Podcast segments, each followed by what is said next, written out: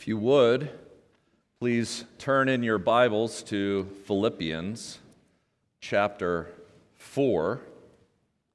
We are nearing the end of our trek through this actually relatively short letter, but we've been taking our time through it and, and really examining piece by piece. Uh, if you would like to follow along as I read and, and as I go through this morning this text that we're going to be looking at, but you don't have a Bible with you, uh, you can find a Bible in the row in front of you. Underneath, you'll find a black Bible. I think some might actually be blue as well as English Standard Version. Uh, that's what we'll be using, and you'll find our text on page 982 of that Bible.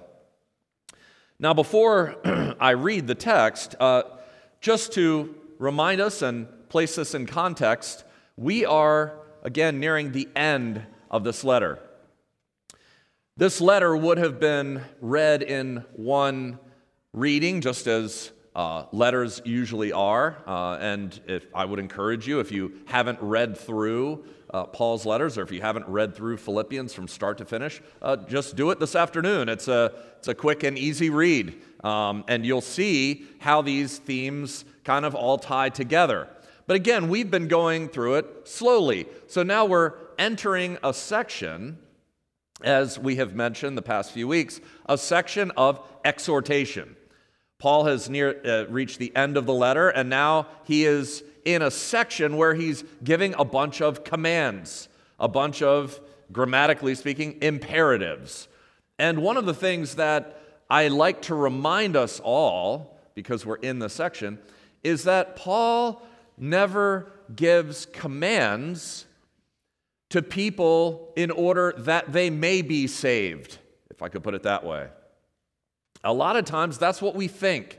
Our minds naturally go there. We don't understand. Paul says that, that the gospel, being saved by grace alone, is something that naturally doesn't make sense to us. What makes sense to us is that we work for something, we earn something. And so, most people uh, in this country, probably if you ask them, how do you get to heaven, would have some measure of works uh, stated if they don't understand the gospel. Uh, either they try to be a good person or they go to church or whatever it may be that then earns them a spot with God. What we have to understand is that Paul reverses that. Paul says that we cannot earn our way to heaven at all by our own doing. We are in sin. We have a sin nature. We are dead in sins and trespasses. And so, what must happen first is that God, by His grace alone, through the righteousness of Christ alone, must save us. And it is by that and that alone that we are saved. If you just go and think about one of the songs that we sung earlier uh, in, in the service, Yet Not I, but through Christ in me, uh, talking about how we long to follow Jesus and we long to serve Him, and, and that is our plan and our goal, and by the Spirit's power, we will do that. But, but one of the lines in there says, I know I'm forgiven. No fate I dread. The future is sure. The price has been paid, for Jesus bled and suffered for my pardon. He was raised to overthrow the grave. To this I hold, my sin has been defeated. That's what we hope in. We don't hope and place our hopes in how well we accomplish these exhortations. Paul gives us these exhortations as those who have been saved. So that's where we are. We are in a section of exhortation for Christians. How do we live as the church? How do we live as those who have been saved and have been given the Holy Spirit? And you see here in chapter 4, begin at verse 4, all the way through chapter 4, verse 9, you have six exhortations. We've already looked at the first four. Rejoice, he repeats that. Let your reasonableness be known. Don't be anxious about anything, but let your requests be made known to God. Those are the things that we've already been commanded to do and have already looked at. The last two are the two we're going to look at today. And those are think about these things and practice these things. Think and practice. So our text is Philippians chapter 4, verses 8 and 9, which says this Finally, brothers, whatever is true, whatever is honorable, whatever is just, whatever is pure, whatever is lovely, whatever is commendable, if there is any excellence, if there is anything worthy of praise, think about these things. What you have learned and received and heard and seen in me, practice these things, and the God of peace will be with you. So, verse 8, Paul gives a whole list of things that we are to be thinking about. But before we look at that list, I want to, first of all, just think about the phrase. What does Paul mean by think about these things? Because he's not simply telling us to kind of think happy thoughts uh, that, that, that as we go about our day, uh, we just try to keep our mind on pleasant things. The word here, translated think about, which is a fine translation, but it was often used in a mathematical setting. So oftentimes it's used as reckon this or calculate this or give careful thought to. Something like that. Evaluate. Let your mind dwell on this. Now, when we think of Christianity today, I think not only because of how we as Christians oftentimes think of it, but also the way our, our society tends to present Christianity. We oftentimes think of it as a religion or a practice that is somehow anti thought. That, you know, if, if you want, you can either embrace rationality and reason and science, or you can embrace irrationality and Christianity. Uh, it's interesting, C.S. Lewis, who was already brilliant before he became a Christian, an Oxford scholar, uh, says in Mere Christianity essentially that, that when he became a Christian, his thinking grew much deeper because now he was pondering the God of the universe.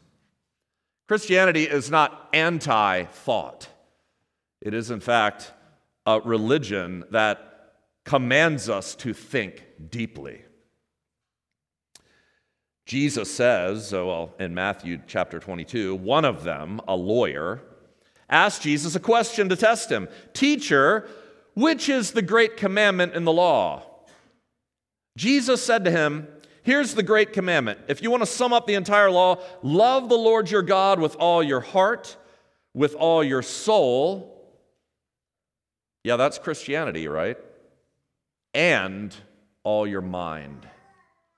Jesus is saying, with everything you have, you are to love the Lord your God and not yourself or anything else. Paul in Romans chapter 12, verses 1 and 2, he says, I appeal to you, therefore, brothers, again, he's speaking to Christians, by the mercies of God, present your bodies as living sacrifices, holy and acceptable to God, which is your spiritual worship. Do not be conformed to this world, but be transformed by the renewal of your mind, that by testing you may discern what is the will of God, what is good and acceptable and perfect. The point is this before we even consider what it is we are to consider and think deeply about, we are to re- recognize and realize that Christians are called to use our minds, to be thinking deeply. And I think, you know, I, I, I haven't lived in any other era of human history, so I don't know this for certain. But I would suppose that in all eras of human history, this is one of them where it is hardest to think deeply about anything. Just think about how often we are distracted by things. If you, I just got a, an email uh, or a text, something, I guess it was an email yesterday, uh, from Apple saying, here are the best you know, apps for this year. And I went and looked at them, and I couldn't believe how many of them were focused on getting you to focus. All of these apps were all about accomplishing goals and being able to think clearly and stay on task and not be distracted. And I, I thought, how ironic. You know, the reason we have to have all these apps now to keep it, one of them was you, you, you plant this garden, and, and as long as you stay on task and you don't tell it that you've stepped away to check your you know, YouTube videos, then this garden keeps flourishing and growing. But if you step away from your task and you, you know, get distracted by some stupid YouTube video, then your garden will start to wither. And so you're actually killing this thing that you've planted by, by being drawn away. The problem with that is that you have to actually tell it you're being distracted. I mean, you can always cheat that, right? Like go be distracted and still let it keep growing. I mean, it doesn't know that you're distracted. But the reason we need all of these things to focus is because the iPhone itself has led to distraction. So we need it to help us to keep us from it. I mean, in a sense, you know? Cal Newport wrote a book called Deep Work, which I read, uh, I don't know, I guess it was last year, maybe two years ago now. Uh, time flies. But essentially, what he said is that tech companies that have created this mess are now looking for people who can do deep work because everyone that they hire seems to be able to think about this task that they tell them to do for about five minutes before they check their likes on Facebook. And so, tech companies like Google are looking for people that can do deep work, that can just be given a task and sit and meditate on that one thing for a few hours before they get up and go look at something else. Paul is telling us that we as Christians are to think deeply or to calculate or to reckon with eight things. He lists them here in verse 8. Whatever is true, whatever is honorable, that means lofty things, majestic things, or as one scholar says, things that lift the mind from the cheap and tawdry to that which is noble and good and of moral worth whatever is just, whatever is pure, whatever is lovely, or as one scholar says, things that elicit from others not bitterness and hostility, but admiration and affection. Whatever is commendable, and then he kind of switches the language a little bit. If there is any excellence, if there is anything worthy of praise, think on these things. So, if we're a Christian and we read that list, if you're like me, maybe the first thing you think of is well, obviously, Paul is telling me to think about Christian things.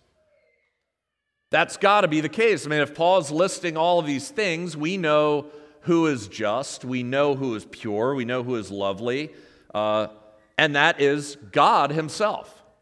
And so Paul is telling us to think about God, to think about the Bible all day, to think about Christian things all day.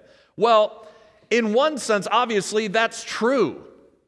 I mean, we are called to, to set our minds on heavenly things. We are called to see everything through the lens of Scripture and the lens of God Himself. But what's really interesting here, as scholars point out, is that Paul is purposely using a list of words, not that, that these Philippian Christians wouldn't have gone straight to the Bible to think of, but they would have gone to Stoic philosophers of the day. That Paul is, is adopting language that these Philippian Christians would have grown up hearing from birth because of the the philosophies and, and, and the thought process of the Greco Roman world. Just eh, go read if you want to. Go, go read Plato or someone like that, or Aristotle. You see all throughout their works uh, discussions of the good and the beautiful and the just and things like that. That this isn't something that Paul is, is like somehow unknown to the people of the ancient world. This isn't somehow in a vacuum. He is saying, You know, you've heard about these things your whole life. From these words and concepts, these Philippian Christians would have known from birth, from growing up in a Roman colony of Philippi. Now, I think this is important for us to understand as Christians. And I think, too, that if we really just examine the language, we, we don't really even have to know that these things are from Stoic philosophy. I mean, it's good that scholars told me that. But if we just look at the language in there and we really just think about what it's saying, it seems like Paul is saying whatever you find anywhere that is good or just or moral or pure. It seems that's what he's saying. And as Christians, again, I think this is important because in so many ways, Paul tells us, and I think we rightly know and understand that this world is not our home. Paul calls us strangers, or he says our citizenship is in heaven. Peter t- says that we are exiles. We're living in a world that, in many ways, is not our home. Our home is with the Lord in heaven. And we're, again, as we have spoke, eh, sung and everything so many times this morning, we're on a journey, we're on a race home. All of that is true. But I think by using the philosophy of the day, Paul is, first of all, telling these Philippian Christians, and he's telling us this morning, that this world, though fallen, still has many vestiges of the goodness of God left. We live in what a lot of scholars call a post Christian society. Uh, one particular scholar named Charles Taylor. He wrote a book called A Secular Age, which I listened to on Audible. I started reading it, and then I switched and listened to it on Audible, and man, that book is hard. If you're like, if you're trying to drive or like shampoo your hair or whatever while you're listening to a secular age, uh, you lose half of it. I mean, you have to like really, that's the kind of thing you have to sit and just zone in on and like block everything else out. But basically, Charles Taylor, he says, look, I'm, I'm examining here how our society has gone from accepting belief in God as rational and good. Somehow, that in the Western society used to be the thought, and now it's flipped, and belief in God is being assaulted as irrational and evil. How did this happen? How did this change happen? That, that's what his book examines.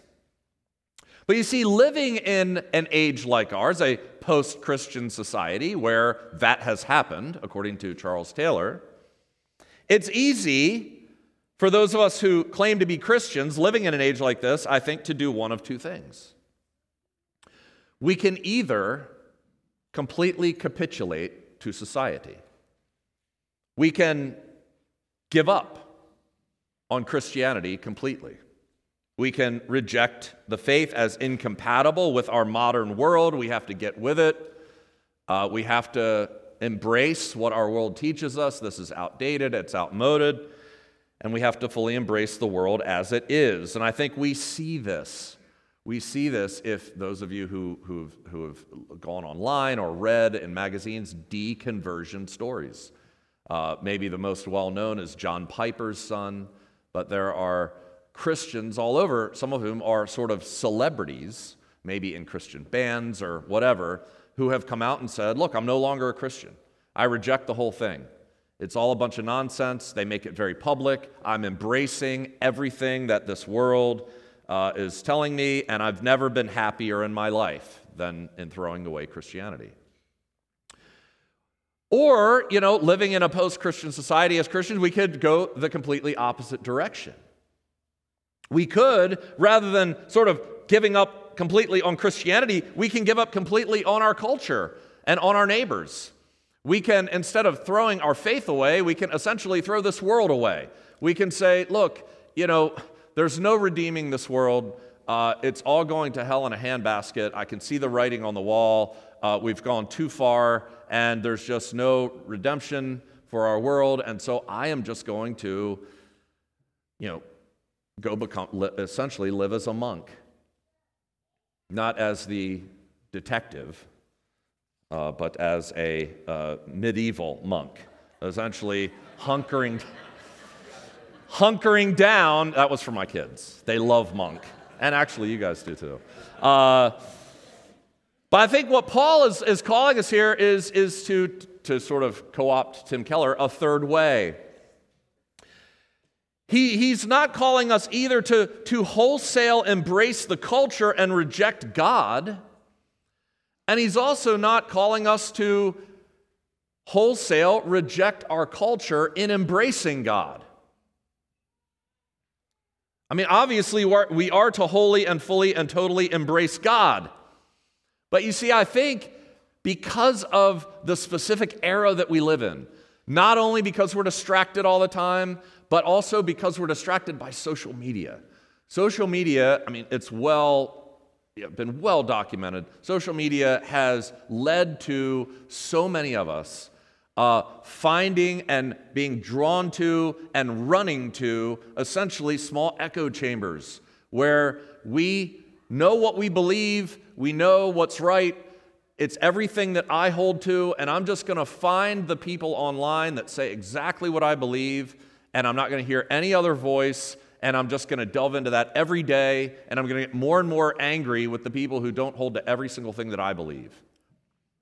And that's often what we do. So we either if we go the one route, we either go and listen all day to people who encourage us to deconvert and to fully embrace LGBT and all the other things that our, our society is lifting up that is completely against Scripture. Or we decide, hey, that's not me.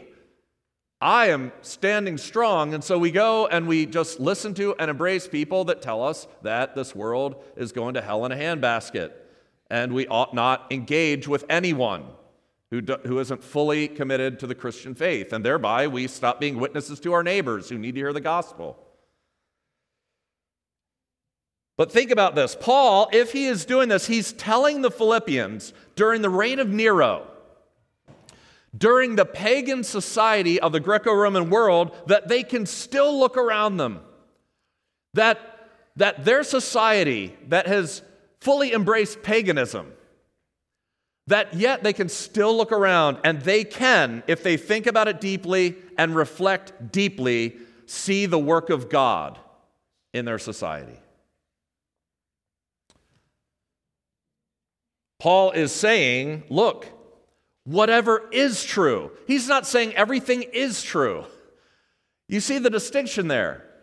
He's not saying look around and everything you see in society is true. He's saying look around and examine what's around you. Whatever is true of that, whatever is noble, whatever is honorable, whatever is just. In a fallen world, there's going to be much that won't be. Because of sin, every culture has twisted and distorted and suppressed the light of God where it is found. John 3:19. This is the judgment. The light has come into the world and people love the darkness rather than the light because their works were evil. Romans 1 The wrath of God is revealed from heaven against all ungodliness and unrighteousness of men who by their unrighteousness suppress the truth. And yet, Scripture speaks all the time of God's common grace. Common grace is not saving grace. Saving grace, when we think of grace, oftentimes our mind goes straight to saving grace. Saving grace, of course, is what I talked about earlier in the sermon. It's that grace that uh, seeks us out, that finds us as lost sinners needing salvation. It unites us to Christ. It brings us to repentance. It gives us new hearts and minds. It, allow, it gives us the ability to understand and embrace the gospel. But common grace is what we also hear exists in this world.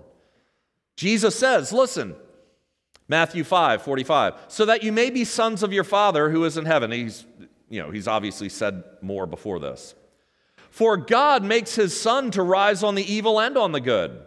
He sends rain on the just and on the unjust. Romans 13, Paul's talking about government, which we pray for every Sunday pretty much. Let every person be subject to the governing authorities. Why?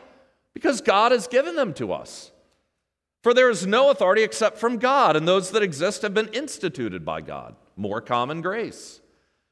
Can you imagine a world that didn't have policemen? And now, obviously, as Jeff just prayed, policemen are sinners and they can go wrong. But imagine a world with no law, no order, no police, no judges. What kind of world would that be? The government is a gift from God, a, com- a gift of common grace. Paul says in Acts 17 when he's talking to pagans on uh, Mars Hill, the Athenians, Paul says, Look, God made from one man every nation of mankind to live on all the face of the earth, and he determined allotted periods and the boundaries of their dwelling place. Essentially, God has given to all people, not just Christians, but to all people, their gifts and skills and talents. And that's what we see in this world. When, when I, I've said this before, but I choose a dentist or a doctor not because he or she is a Christian. If I happen to find out at some point in my conversation that he or she is a Christian, great. That's a nice bonus, right? We can have conversations about how was worship on Sunday? Uh, you know, how's your walk with the Lord? I mean, those things can happen, but I would rather have a dentist who's a non Christian who's going to keep my teeth from falling out than a Christian dentist who does, who does a bad job. If that makes sense. That's common grace.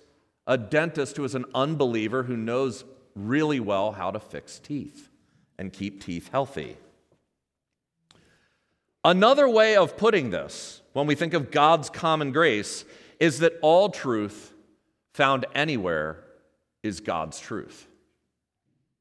All truth is God's truth. If, I mean, Plato, he probably said a lot of things that are true. And if true, then they are God's truth. He wasn't saying them out of a heart that loves the Lord Jesus Christ, but by God's common grace, he figured it out. All beauty is God's beauty.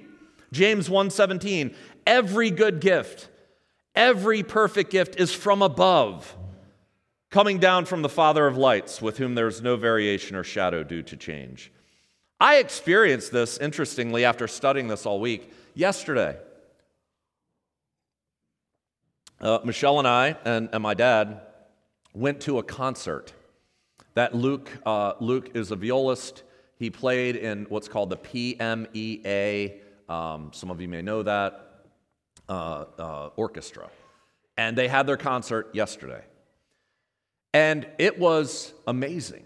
I mean, from I, I, sat in awe of the skill level and the talent of these high school musicians.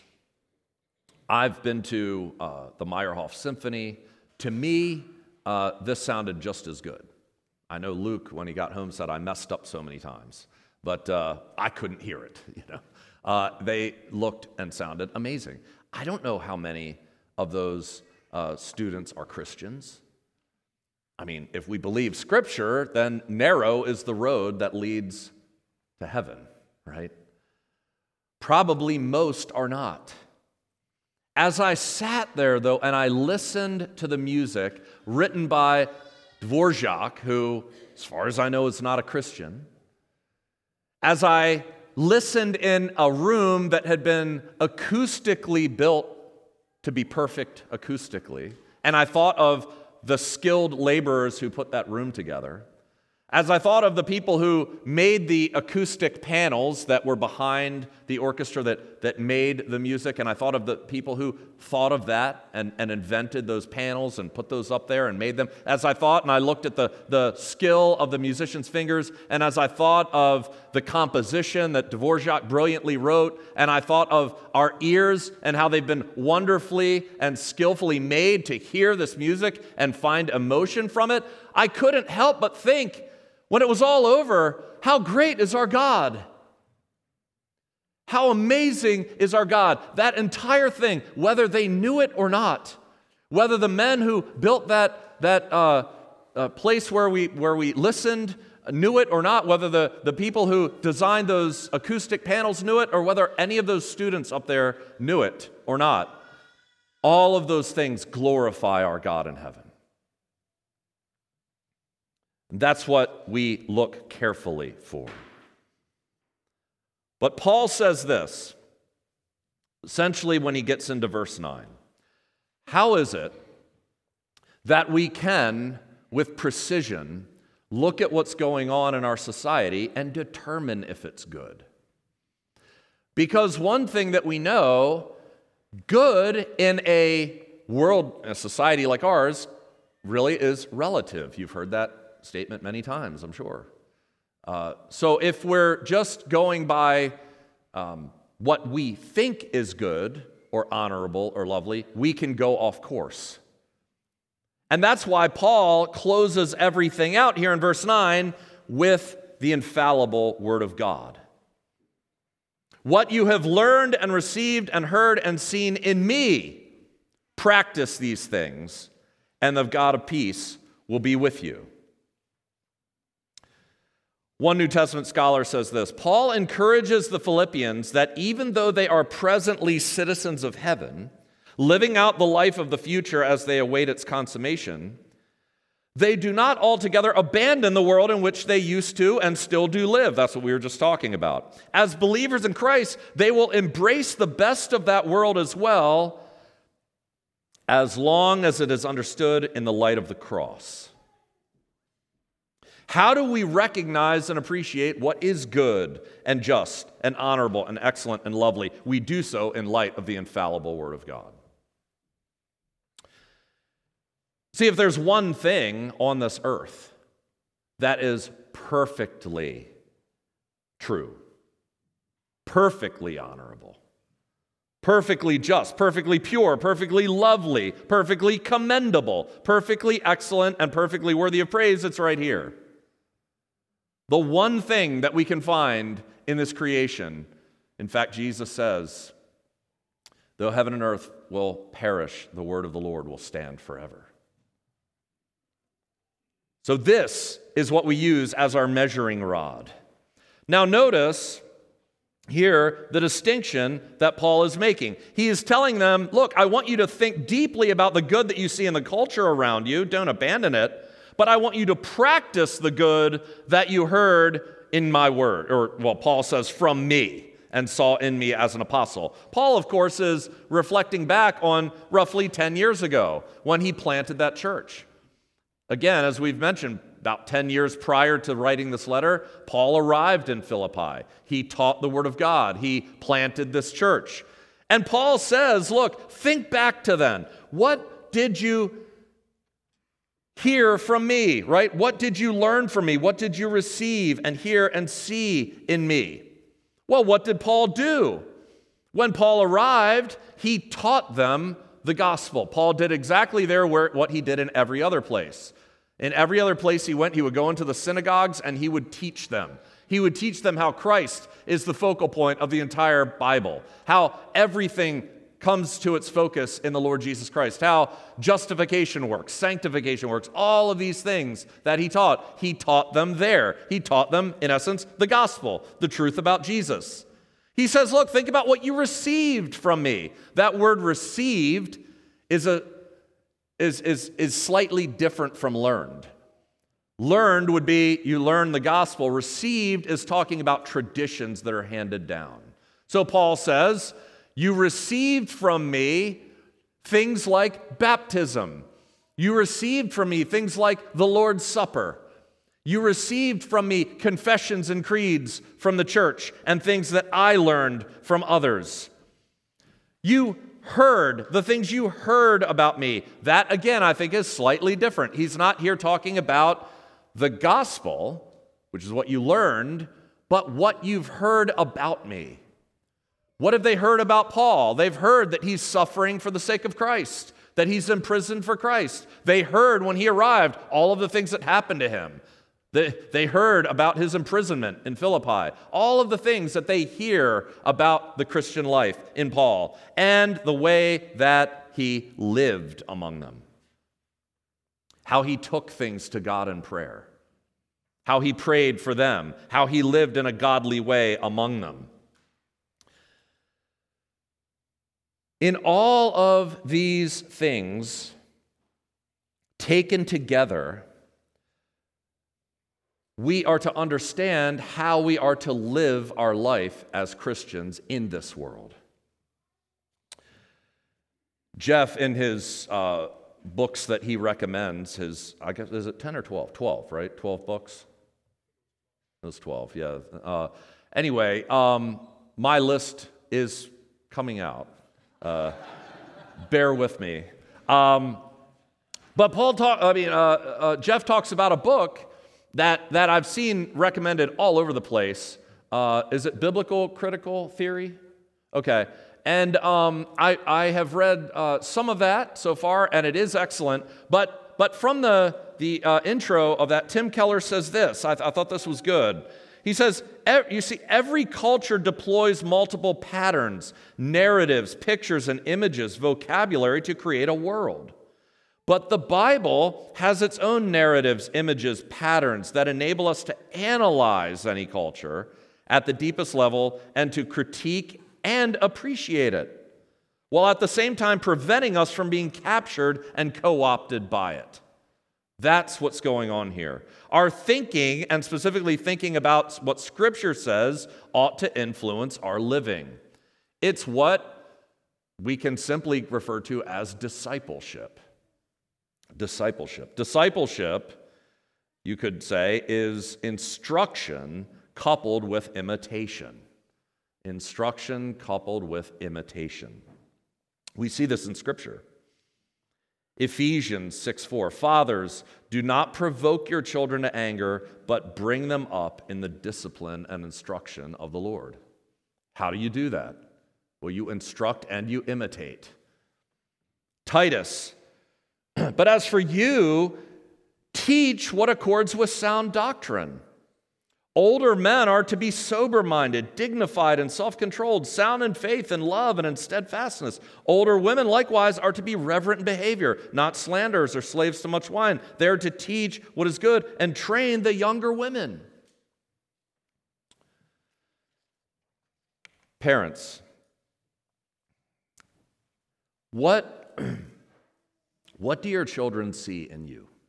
I was just talking to uh, someone um, who's been coming regularly here to the church from another church, and he, uh, he told me, Hey, you know, it's amazing how many children you have here. How wonderful to see all of these children running all over the place. Um, what, what do your children see from you? What do they see from you with regard to Sunday mornings? Do they see from you that the hour and a half or three hours, whatever it may be, that whether you come to Sunday school or not, that, that you're here and gathering together for worship is of uh, primary importance to you in life? That it is the number one thing that you revolve the rest of your week around? Or do they see you demonstrating and teaching to them that essentially Sunday morning is expendable. That whenever something else, whether it be sports or whether it be I'm just kind of tired or whether it be we sort of stayed up late last night or maybe there's a football game on today, but something has trumped worshiping the Lord on Sunday mornings. What is it that they're seeing from you? What are you demonstrating to them? How are you discipling them? Conversely, What do they see from you, Christian parents? Those of you who make Sunday a priority, those of you who whose kids know when they wake up on Sunday, I know where we're going today. We're going to church, no question about it. Do they see from you that Sunday morning is just a religious ritual? That, yeah, we go to church, but Monday through Saturday, Christ has zero influence on my parents and how they live their life. It's interesting, years ago, I've, I've shared this before, but a sociologist named Christian Smith wrote a book called Soul Searching, where he examined and interviewed a bunch of college students who grew up in the church, claimed to be Christians, but had walked away uh, from the faith. And a couple of things he found. One was that when they described the faith they walked away from, it actually wasn't Christianity. So that got him thinking, what's being taught in churches today? That the, the faith that they actually professed, he said, was uh, moralistic therapeutic deism, which I'm not going to get into, uh, but you can go look it up yourself. It's all over the internet. But his findings when he examined those who walked away from the faith and those who stayed true to the faith while in college. He compared them both. And what he said was he really couldn't find a common denominator between churches. Uh, it didn't matter whether uh, they went to a 5,000 member megachurch or whether they went to a, a church with 50 people. It didn't really matter whether they had a, a hopping youth group uh, full of all kinds of things and, and, and uh, you know, events and all that, or whether they had no youth group in their church. That, that the common denominator with all the kids that sort of stayed true to the faith, the number one thing was that their parents demonstrated that Jesus mattered in their lives Sunday through Saturday. If what they heard on Sunday morning, because they were there every Sunday, was lived out during the week, that's what impacted these children the most, was being discipled by their parents. That to me is what scares me the most. Because as a pastor, I have to be here on Sundays as a pastor, I'm the one that says this every Sunday. Okay, You're, I'm not just hearing it alongside of my kids, they're hearing me teach it. So, what I fear is that my kids will not see in me that I will literally not practice what I preach. That is a sobering thought. Well, how can we Christian, disciple one another? Well, I went online, I found the Nine Marks Journal Discipling. Here are just some really simple things, really simple. I mean, it's not even like you have to, you know, do major study. Few things you can do: arrive at church early, gather uh, at church gatherings early, and stay late. Practice hospitality with members of your church. Ask God for strategic friendships. If possible, include a line item in your budget for weekly time with fellow Christians. Ask Christians about themselves, their testimony, their job, their walk with Christ, and so on. Share about yourself. Look for ways to have spiritual conversations. Maybe decide to read the Bible or some other Christian literature with another Christian. Pray with them. And Paul gives this promise, Christian. He says, Practice these things, and the God of peace will be with you. He ends this section similarly to the way he ended the first. The first four ended with, and the peace of God will be with you. Here, he just reverses it. The God of peace will be with you. Now, last week I said, on the one hand, whether you are a ball of anxiety or whether you are constantly in prayer to the Lord, casting your cares upon Him, if you are in Christ, then you are at peace with God. In one sense, the objective peace of God is with you. You are no longer at war. Christ has made your peace. You are forever secure in Christ. However, in another sense, Paul is saying if you choose to not cast your cares upon God, if you choose to hold your cares in, then you will be a bundle of worry rather than experiencing the peace of God that passes all understanding. Similarly, I think to this. On the one hand, however true you live your life according to God's word, if you are in Christ, and if you're in Him and you have the Holy Spirit, then your life will change at some level, no, no doubt, because it's the work of the Holy Spirit. But no matter how faithful you are, in one sense, Christ is always with you. He said that the Holy Spirit will be in you and that He and the Father will dwell in you. You have no fear that the God of peace is not with you. But in another sense, Christian, I'm sure you've experienced in your life, the more you are faithfully walking according to this word, the more you feel his presence, the more you know he is with you. And the more you neglect this word, and the more you go and walk according to the ways of our world, the more you will feel that he is distant from you. And Paul is saying, walk this way, practice these things, and the God of peace will be with you. One of the things that he gives us to practice these things is the Lord's Supper, which we come to today.